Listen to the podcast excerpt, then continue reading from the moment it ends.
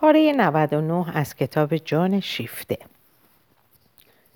اما چنان نبود که تسارا درباره خطرهای یک چنان ساختمان اجتماعی که بر نبوغ سر و پا خشونت تنها یک مرد تکیه دارد دچار پندار خام باشد.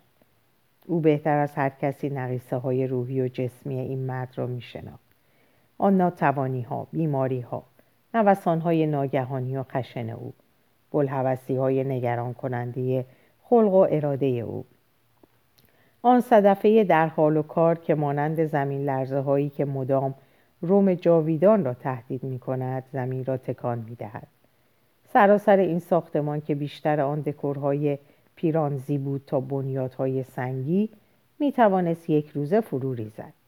شرط بندی روی او روی خود مرد و اثر او احتمال باخت داشت ولی بانکدار مانند همه کسانی که با بخت سر و کار دارند قمارباز بود.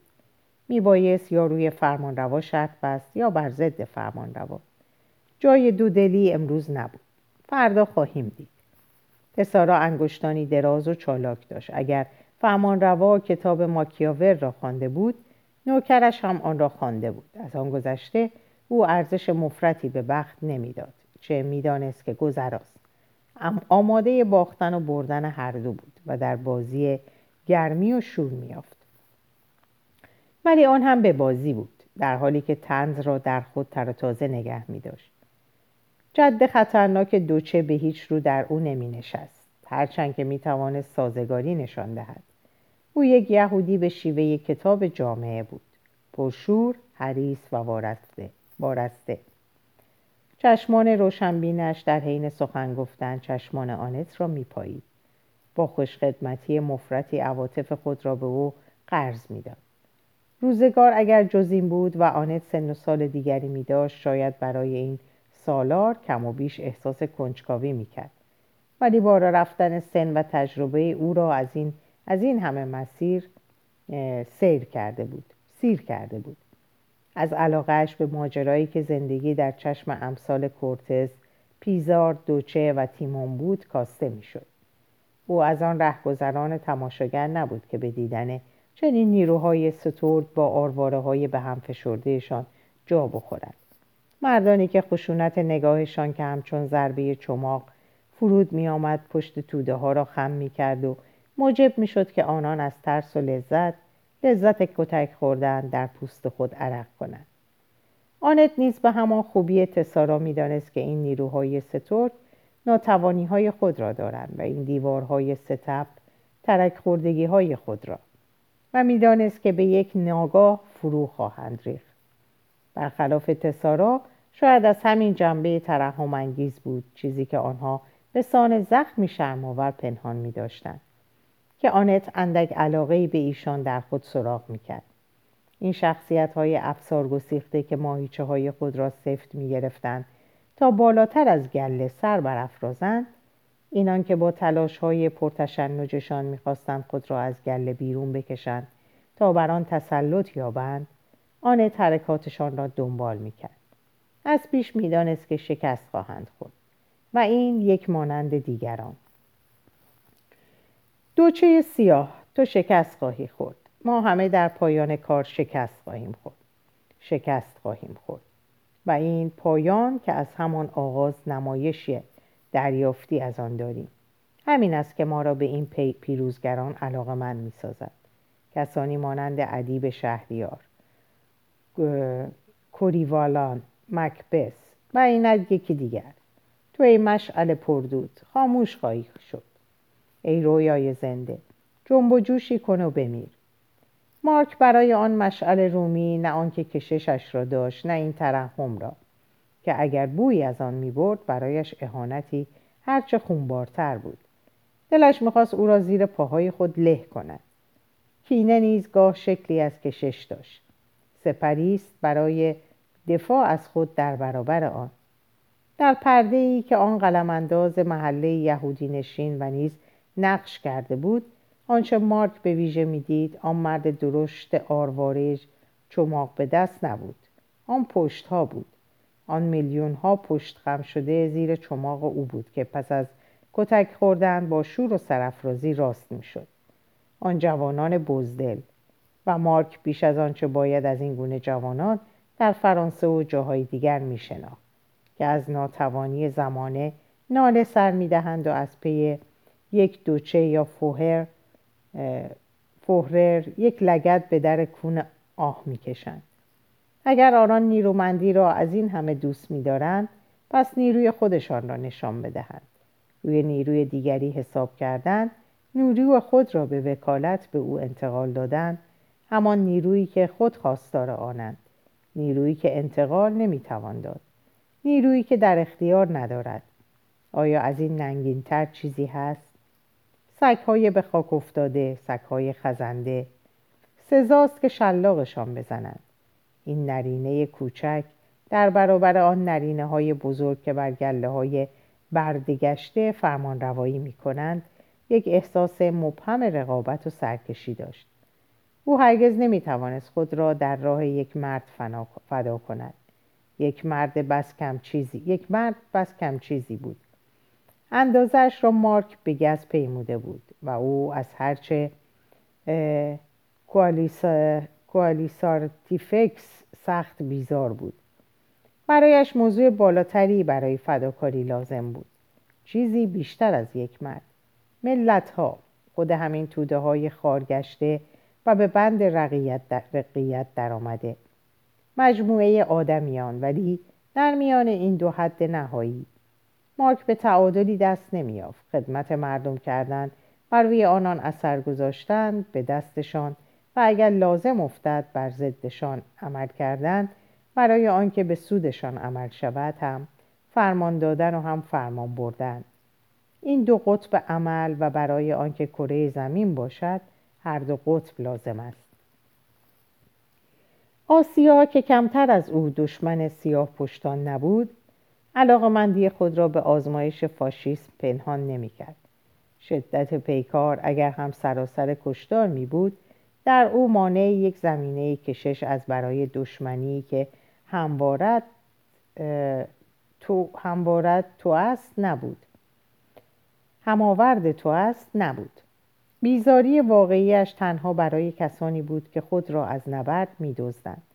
نقاب به چهره می‌زنند. تن را به روغن میاندایند تا بگریزند اما موجودات لزج آن مارهای آبی که از دست انسان سر می‌خورند. آن اخته ها انین ها بیشکل ها تا سارای زیرک کشش او را در پس تندخوییش در میافت و دام خود را میگسترد. آن شعله برانگیخته عمل در مغز جوانان ایتالیا شعله افروخته از پرتو آن خورشید سیاه که هزاران بال هواپیما جوجه های پرندگان شکاری بالبو آن را منعکس می داشت. تسارا آن دو جوان را ترغیب می کرد که بیایند و نبز تند این ایتالیای جوان را که در بیرون مرزها آن را خوب نمی‌شناسند در دست بگیرند آن ایتالیایی جوان که فاشیسم آن را نه برای استبل بلکه همچون گاوان نر برای میدان گاوبازی پرورش داده است آسیاییش ابایی نداشت که به این شعله عمل حتی اگر به شیوه تهاجم آمیزی نگهداری می‌شد و به صورت ارتشی آماده حرکت به سوی دشمن فراهم میآمد ارج بگذارد. ولی لطفا بفرمایید دشمن چه کسی است؟ چشمان پولادین آسیا رها نمی‌کرد که با آینه چشمند چشمند احمق ها فریب بخورد. این جنگاوران بر ضد چه کسی به راه میافتند؟ بر ضد چه چیز؟ و به سود چه کسی؟ برای چه چیز؟ به سوی چه چیز؟ کجا می روید؟ آیا می دانید؟ من از شما آقای تسارا حرف نمی‌زنم احتمال دارد که شما دانسته باشید. من آنقدر فضول نیستم که بخواهم جویا شوم. ولی دیگران آنها که با شما هستند سربازان شما سربازان او و حتی خود او او آن مرد که راهشان می‌برد او آن کارگران همینقدر آیا پایان نام نمایشنامهاش را می‌داند؟ چه چیزی به درستی می‌خواهد؟ به چه چیز اعتقاد دارد؟ آیا نمایشنامهاش را در متن نهاییش نوشته است؟ تا کنون ده بار آن را عوض کرده و باز ده بار دیگر عوض خواهد کرد. جنگ صلح مشت نشان دادن پیمان بستن به شرط آنکه تماشاگران حوصله آن داشته باشند که نمایش را همچنان دنبال کنند. در حال حاضر آرمان فاشیسم ایتالیاییان که شما پرده بران می‌کشید از مرحله ملت زیر سلاح آهنپوش احاطه شده با سیم خاردار فراتر نمی رود. برای دسته های سیاه دسته های سیاهتان که آماده حرکتن چه کسی دشمن نیست؟ دشمن آن چیزی است که بیرون است. آن سوی دیو چهار دیواری است. آن سوی امپراتوری است. روم رو در روی ببرها پس آیا ببر, من، ببر منم؟ دشمن ماییم. دستتان را رو کنید. پیکارتان به سود ما نیست. پیکارتان بر ضد ماست. و آیا خوب یقین دارید که به سود شماست؟ آیا هدفی دارد؟ آیا پروای هدف داشتن دارد؟ فاشیسم، فاشیستتان در بهترین و والاترین مفهوم خیش در مفهوم فاجعه آسای خروس جنگیان ادبیات که شیپور جنگ را به صدا در میآورند کسانی که خود نمی جنگند اما دیگران را به جنگ میفرستند. پیروان نیچه در همه ملت ها روح نبرد و برتری جویی می دهد. روح امپریالیسم جاوید که اگر گفته دوچهتان را باور داشته باشیم به درستی و برای همیشه دستور زندگی است.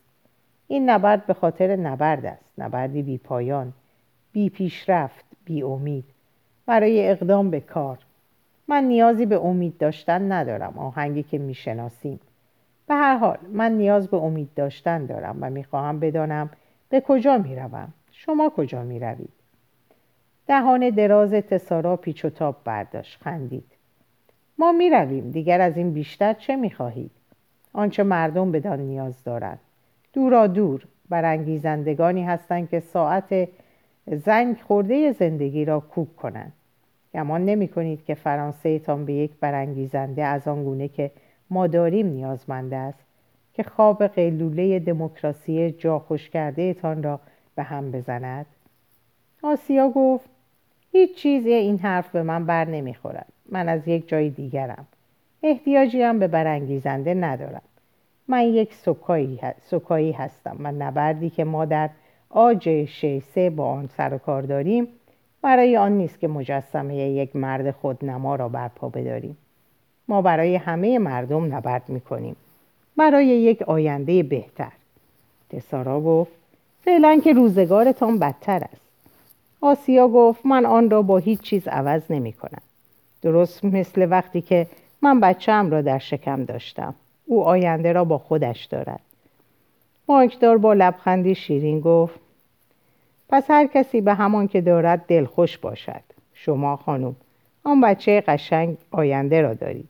اما من به همین حال قانم آنان بسیار دوستانه از هم جدا شدند زیرا شکر خدا ظاهرا مجال آن در میان نبود که با هم دشمن شوند. هر کدام میدان جداگانه برای خود داشتند. جوانها در دیده تسارا بیازار می نمودند. او با هیچ نوشته مارک آشنا نبود. از دو جانب ادب برام می داشتنشان که از جدال عقیدتی خود چنان درگذرند که از موضوعهای گفتگوی مجلسی.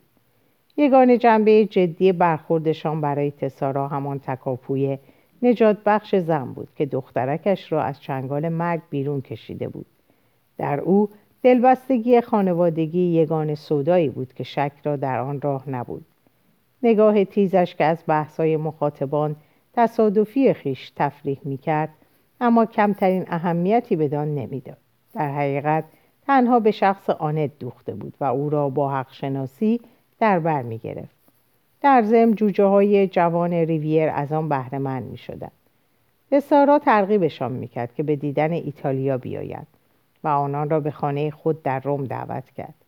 همچنین او خود را در هر فرصت خدمتی که پیش آید در اختیارشان میگذاشت اما به نظر نمی رسید که لازم افتد روزی آنان بخواهند که از لطف او برخوردار شوند.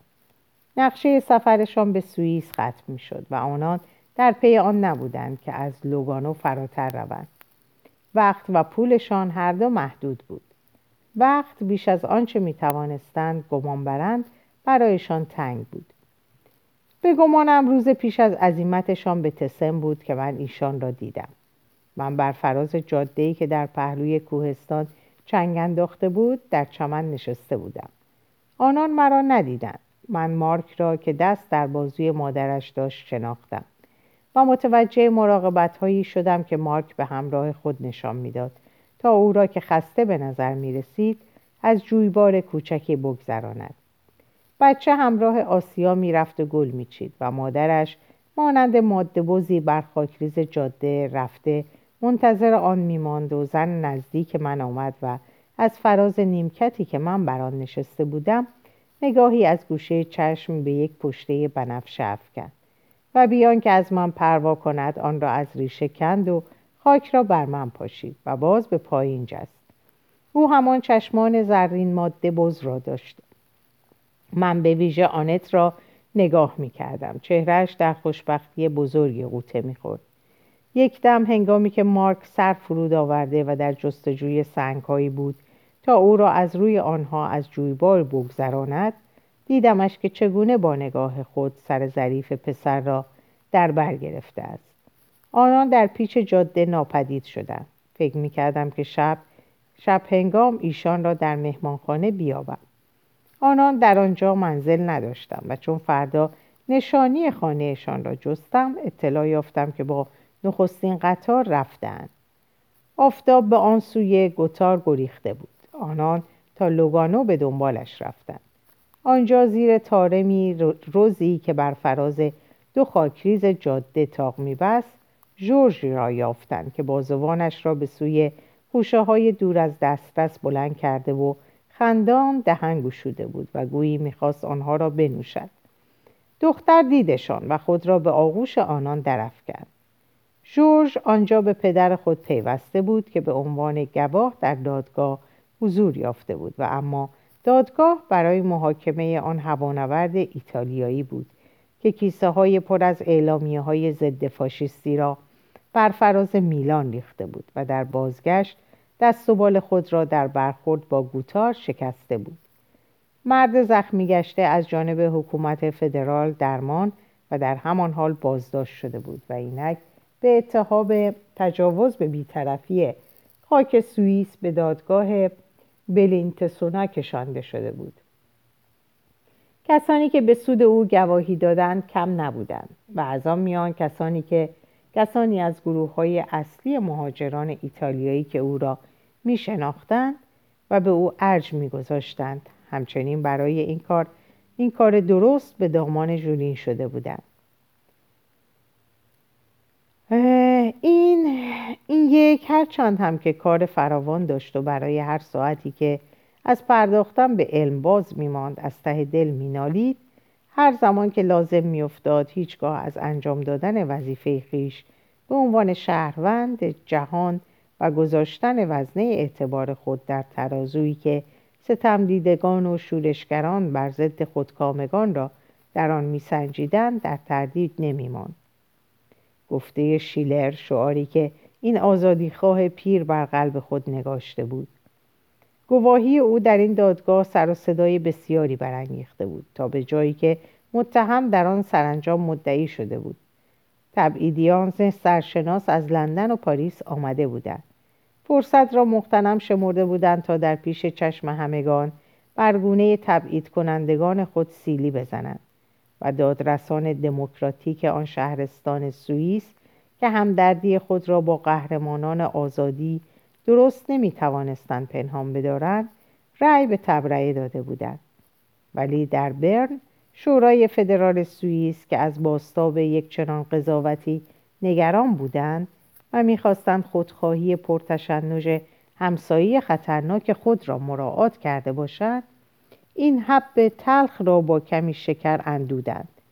یعنی هوانورد تبرئه شده را به ظاهر به زندان کم اهمیتی محکوم ساختند.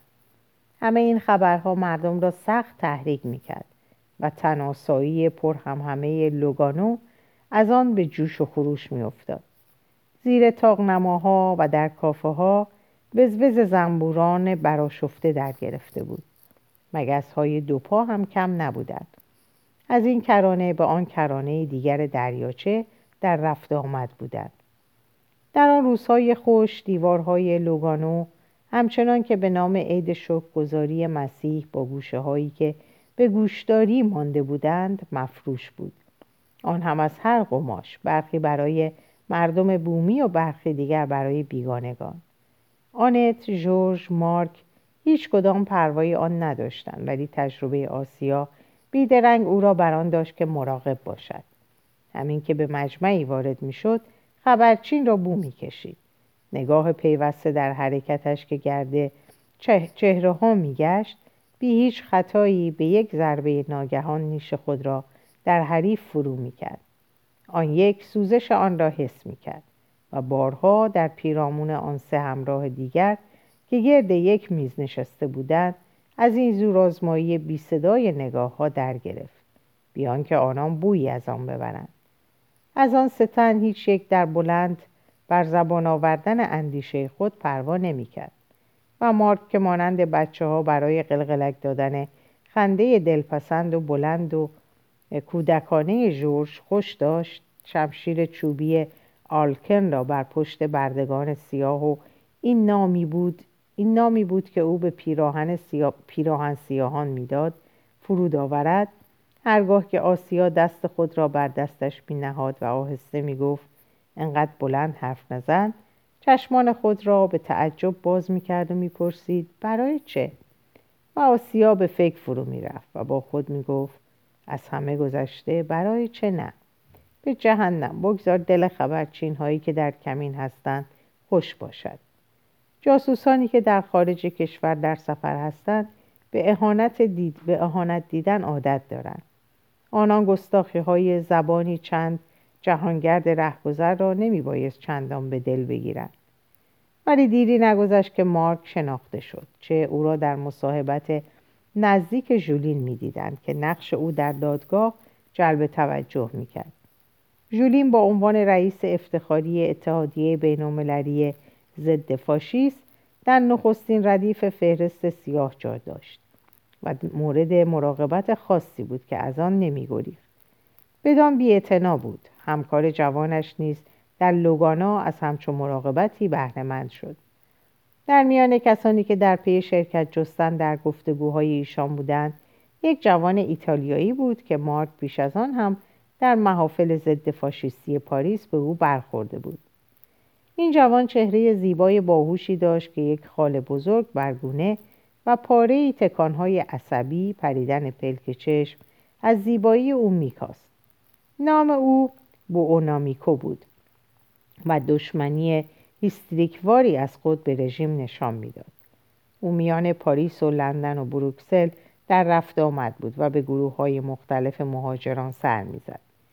در آتش شور و خروش مقدسی میسوخت و به ایمانهای دل سرد شده گرما می‌داد و سربسته نقش های مبهم ولی پرگیروداری درباره بمباندازی و توطعه به ایشان پیشنهاد می‌کرد که خاطره توطعهگران کاربوناردی را به یاد میآورد سیاستمداران کهنکار تبعیدی او را به چشم جوانی رمانتیک مینگریستند و از او پرهیز مینمودند.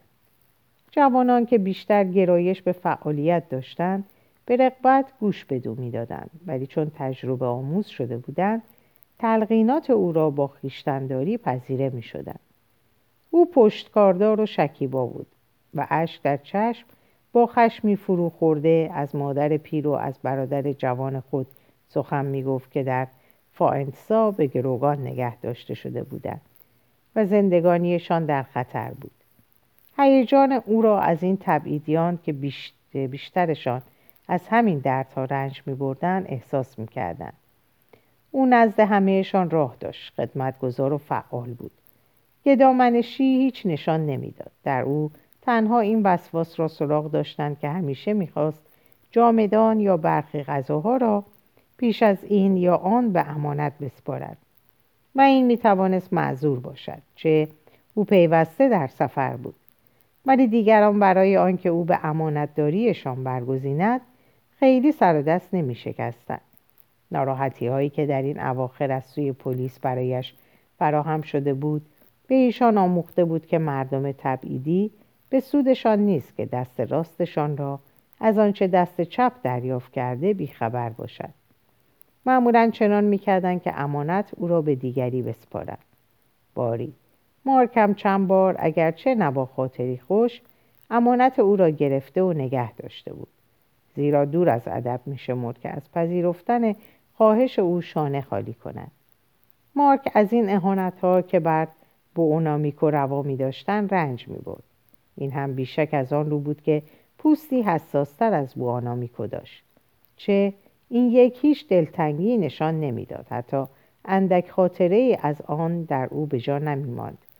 زیرا بیان که خستگی بشناسد تشبسات خود را نزد کسانی که دو یا سه بار از پذیرفتن امانات سرباز زده بودند از سر می گرفت. و اگر شرمساری در کار بود می بایست نصیب کسانی باشد که امتنا می ورزیدن. زیرا بدگمانیشان را هیچ چیز توجیه نمی کرد. با اونامیکو اگر کینه به دل نمی گرفت از حق شناسی بی بهره نبود. مارک را با توجهات خاصی که به او نشان می‌داد سرافراز می کرد. دو سال پیش در زمانی که همتها مصروف گریزاندن زندانیان جزایر لیپاری بود بسا شخصیت ها در فرانسه و انگلیس و بلژیک فعالانه بدین کار می پرداختن. و مارک که از این تشبسات به شور افتاده بود به کنایه و از سر بی احتیاطی فهمانده بود که در این باره بیش از آنچه بر زبان می آورد می داند. بونامیکو به هیچ رو از اون نخواست که چیزی بگوید. به صرافت طبع خیش رازی را که درباره نقشه فرار دیگری که خود در آن دست داشت با او در میان نهاد. آری در گرم و گرم تب اقدام چند نقشه به موازات هم دنبال می‌شد. مارک در عوض آنچه را که از نقشه خیش می‌دانست به وی گفت. او از این کار نزد آسیا بر خود نبالیده بود چه آسیا در همان نخستین نظر قضاوت نامساعدی درباره بونامیکو داشت. داشته بود. چند هفته بعد که مارک خبر یافت مقامات بازداشتگاه لیپاری نقشش را با شکست روبرو ساختند احساس ناخوشایندی به دو دست داد. و چون خواستار بررسی نگرانی هایی بود که دوست نداشت درباره آن با خود به گفتگو بنشیند بیان که نامی از بوونامیکو ببرد مختصری از نقشه او را با شخصیت های مطلع باز گفت و آنان بیچون و چرا سر تکان دادن و اظهار داشتند اینکه هیچ چیزش جدی نیست. و این پرسش برای مارک بیش آمد که آیا در برابر پول ناصره آن طرار سکه سره خود را از دست نداده است؟ اما در میان ضد فاشیستا که همه به یک اندازه صمیمی بودند چندان خوردگیری از هر سو وجود داشت که مارک دلیل کافی نمیافت که بر قضاوت برخی از ایشان بر ضد برخی دیگر سهه بگذارد. و هیچ چیز مجازش نمی داشت که میان شکست اتفاقی نقشه خود و نارازداری اونامیکو ارتباطی برقرار کند همینقدر از آن پس از ملاقات با او پرهیز کرد. از آن زمان بیش از یک سال گذشته بود تا آنکه با اونامیکو او را در لوگانو یافت. شادی بس شدیدی نشان داد. پاسخ مارک بدان شایسته نبود. با اونامیکو از آن دچار آشوب نشد. بیباکی هوانورد باد شکسته را ستایش می‌کرد. ولی خیلی بیپروا گفت که کار بچگانه است که انسان جان خود را برای پاشیدن یک مش کاغذ به خطر بیاندازد. و او اگر می‌رفت و یک سبد مواد منفجره روی کاخ و کاخ ونتزیا میریخت گرانتر از این برایش تمام نمی‌شد. مارک پاسخی به او نداد ژولین هم که به اونامیکو می‌خواست مزه دهانش را بفهمد برای آنکه خاموش بماند نیاز به هیچ کوششی نداشت او اندیشه های خود را برای خود نگه می داشت. آسیا گلهایی را که به اونامیکو به وی تقدیم می کرد می گرفت و با لبخندی توهی از مهربانی در او خیره می شد. دست گلی را می بوید. پشت به او می نمود و گلها را روی نیمکتی فراموش می کرد. تنها کسی که از آن گروه به شیرین زبانی های به اونامیکو پاسخ می‌داد آنت مهربان بود که داستانهایی که به اونامیکو درباره مادر بیچارش می‌گفت او را به, رفت به رقت می آورد. آن دو غالبا با هم دیده می شدن. آنت با شکیبایی به سخنان پسر رنج دیده گوش می کرد و دلداریش می‌داد و اینگاه اشکی از چشم می ستود و از سر حق شناسی با گفتن تانت خرازی در پاسخ همدردی آنت دستش را با احترام میبوسید. ولی آنت رازی نداشت که بتوان از آن بیرون کشید و با اونامیکو از سر خیشتنداری دیگر مزاحم این دلداری دهنده نشد. از گروه کوچک فاصله می گرفت.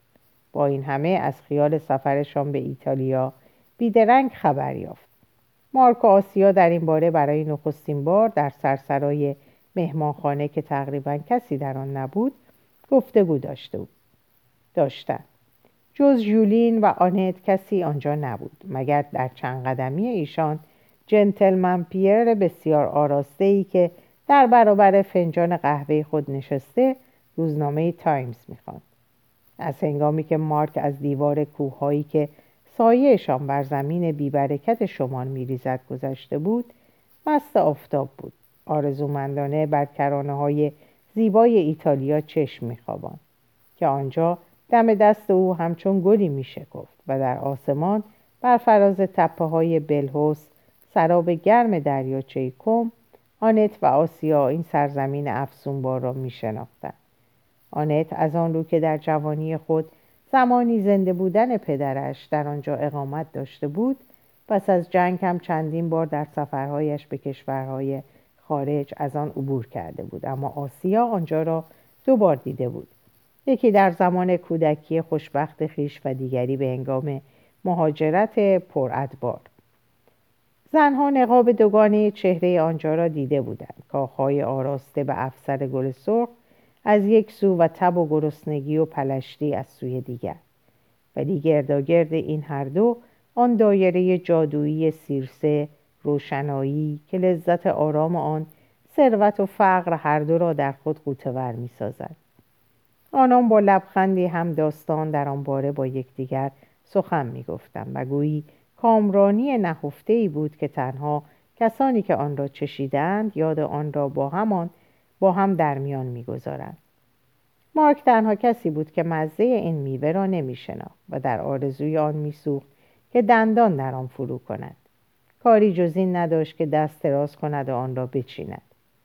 کاش به ایتالیا می‌رفتیم زنها این پیشنهاد را قاپیدند. با کسی که دوست میداریم شرکت جستن در لذتی که با او آشنا نیست و ما خود می‌شناسیم چنان است که گویی میوه را در دهان او بخوریم. جولین پاره اعتراض بر زبان آورده بود. او این سفر را به جا نمیافت در نهان خطرهایی در آن ولی گمان می‌برد که در احتیاط به راه مبالغه می‌رود. برای چه لذت دوستانش را با درمیان گذاشتن نگرانی هایی که در حقیقت هیچ چیز جدی مجاز نمیدارد تباه کند. از سوی دیگر ژولین پر در جریان کارها نبود. مانند بیشتر روشنفکران آزادیخواه و حتی چپ افراطی سهم بس بزرگی در کشاکش مبارزه طبقاتی به اندیشه ها و مفاهیم می‌داد. و از اقتصاد اطلاع کافی نداشت نگرانیش برای مارک و مخاطراتی که این مبارزه جوان با آن روبرو بود در این دم به چیز دیگری جز ضدیت او با فاشیسم نظر نداشت ژولین بین الملل سودجویان و های امپریالیست صنعتی را که پیکارهای مارک موجب نگرانیشان بود به حساب نمی آورد. از این رو به همین بس کرد که به او بسپارد پس از گذار از مرز مراقب سخنان خود باشد. مارک و آسیا سفارش او را به خنده برگزار کردند. چیزی در میان نبود که بخواهند مراقب خود باشند جز برخورداری از پانزده روز هوای خوش به چیزی نمی اندیشیدند به دور از سیاست. همه کارهای جدی تعطیل. آنان جولین جورج را میگذاشتند که بچه را با خود به پاریس ببرند. آنت برای آنکه مزاحمشان نباشد پیشنهاد کرد که او نیز به پاریس برگردد ولی آسیا به او گفت اگر حرف تو را جدی بگیریم خب گیر میافتی. آنت گفت راست است گیرم نینداز. با این همه هیچ تصمیمی گرفته نشده بود و آنچه مایه شگفتیشان گردید این بود که روز دیگر هنگامی که با اونامیکو با چهره خندان نزدشان آمد از ایشان پرسید کی حرکت می‌کنید؟ مارک خود را به نفهمیدن زد و از پاسخ دادن تفره رفت. آسیا اخم کرد و گناه را به گردن پرحرفی آنت انداخت ولی آنت سوگند یاد کرد که هیچ چیز نگفته است. بعد از ظهر که آسیا در سایه درختان اقلیم های دوردست در باغ زیبای کنار دریاچه گردش می‌کرد در پیچ یک خیابان آن جنتلمن پیر خواننده تایمز را دید که با اونامیکو در گفتگو بود. شب در سرسرای مهمانخانه وقتی که آسیا آن پیر بزرگوار را دید که در نزدیکشان کنار میزی جا می‌گیرد در میان گفت و شنود از سخن باز ایستاد و از جا برخواسته به صدای بلند گفت برویم حرفمان را جای دیگر بزنیم. خانت از گفته او ناراحت شد. دلایلی که آسیا در گوشه دیگر سرسرا برای کار خود آورد مارک را هیچ قانع نکرد. نه از آن رو که از ماجرای پیرمرد به تعجب نیفتاده باشد. ولی از بدگمانی های مداوم آسیا حوصلهاش سر می‌رفت. وانمود می‌کرد که بدان همچو یک گرایش روحی زنانه و یک حالت نگران و آشفته اعتنا ندارد. آن را بزدلی میشه بود و هیچ چیز بیش از این نمی‌توانست آسیا را آزرده سازد. از این رو در روزهای بعد مارک از سر گذافه خواست که از بونامیکو پرهیز نکند. هرچند که دیدن او برایش هیچ لذت بخش نبود. حتی او را در جریان نقشه های سفر خود گذاشت. آسیا رنجید خاطر او را در این کار به خود واگذاشت. به اونامیکو مارک را به گرمی تشویق کرد.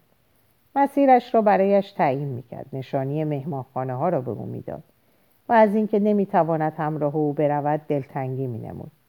افسوس می‌خورد که ورود به سرزمین زاد برایش ممنوع بود. جاذبه این سرزمین او را همراه مارک و آسیا به گردش هایی در مرز کشاند. یک بار در آن سوی گاندریا بونامیکو از مرز گذشت و همراهان خود را تشویق کرد که از او پیروی کنند. آنان گذرنامه هایشان روادید ایتالیا نداشت ولی به اونامیکو لاف می‌زد که کوره راههایی را می‌شناسد که در آن با هیچ کس روبرو نخواهند شد. آسیا از این بازی بچگانه سرباز زد چه در همراهی یک خدا می‌داند از چه رنگ خطر آن در برداشت که گرانتر از آنچه میارزید تمام شود. مارک از سر مبارزه جویی اصرار ورزید. از چه میبایست بترسد؟ به اونامیکو خیلی بیشتر از او در خطر می‌کرد.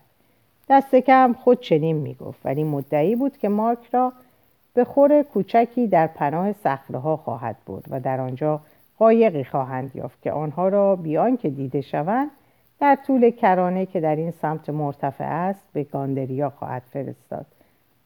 همچنین به مارک می‌گفت که راه های پنهانی مهاجران ایتالیایی را که از آن برای گذشتن و گذراندن مطبوعات خود استفاده می کنند به او نشان خواهد داد.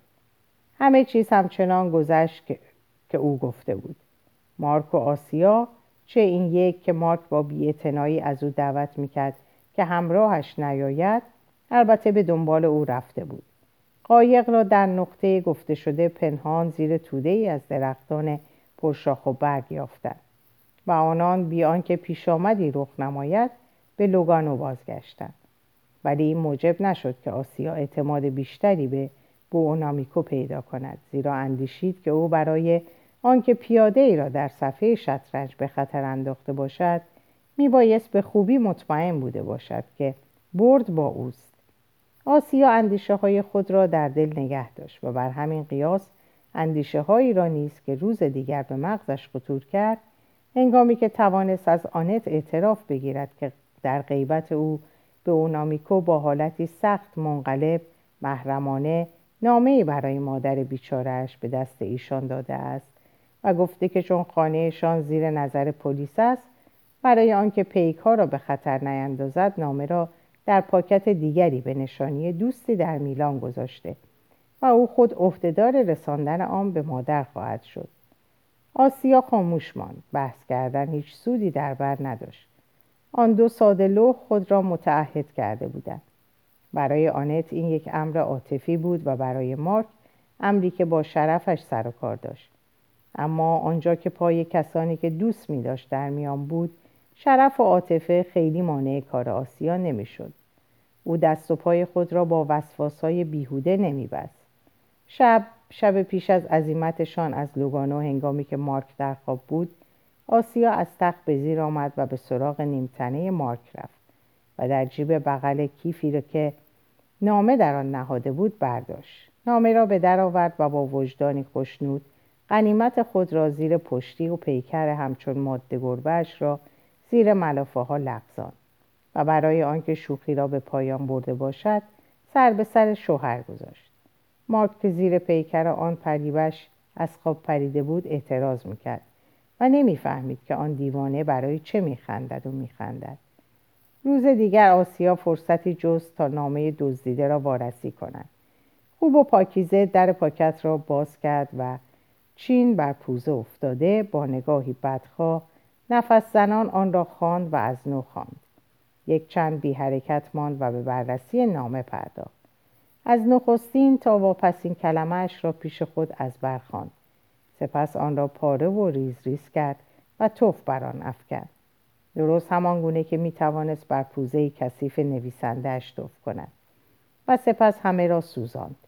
پس از آنکه حکم عدالت به اجرا رسید و در حالی که هنوز دلش خنک نشده بود زبان خود را بر لبها کشید و پس از اندیشه کافی نامه دیگری نوشت و آن را در پاکت دست نخورده جا داد. و درش را بست و بار دیگر راه جیب مارک را در پیش گرفت و آسیا پیش از عزیمت توانست آن را آنجا جای دهد. نخستین روزهای گردش در کرانه های سعادتبار آن دریاچه شیری رنگ که جزیره های برمه در آن میشکفت به خود آن جزیره های پریان میمانست. در سایه گرم باغها. سرود کبوتران با نفس خوش بوی درختان پرتغال سر بر می داشت و همراه خنده آن سه دانش آموز به تعطیلات رفته نواهای نیم پرده پاروهای تناسانشان آهسته بر آب نواخته می‌شد. هر سهشان فارغ از هر گونه گرانی بودند. با تنی شاد جانی سبکبار همچون قاصدک هایی که فراز چمنزار در ارتفاعی کم معلق است. آنت کمتر از آن دیگران جوان نبود. به رغم نارسایی قلب به چالاکی از بلندی ها بالا می‌رفت و از کوره راه های سخت و لغزان سنگی باز پیاده از موتارونه به باونو فرود آمد. شب هنگام پاهایش کوفته بود و بامداد, بامداد فردا قوزکهایش ورم داشت. نخواست بدان اعتراف کند ولی در میلان به هنگام ورود دیگر ناگزیر به تسلیم گشت. وقتی که خواست از ملافه ها به درایت فریادش بلند شد. کمرش قلنج کرده بود. ناچار شد 24 ساعتی استفاده دهد و روز را در بستر بگذراند. در اینجا به پایان این پاره می‌رسم. براتون آرزوی اوقات خوشی رو دارم و به خدا میسپارم. خدا نگهدارتون باشه.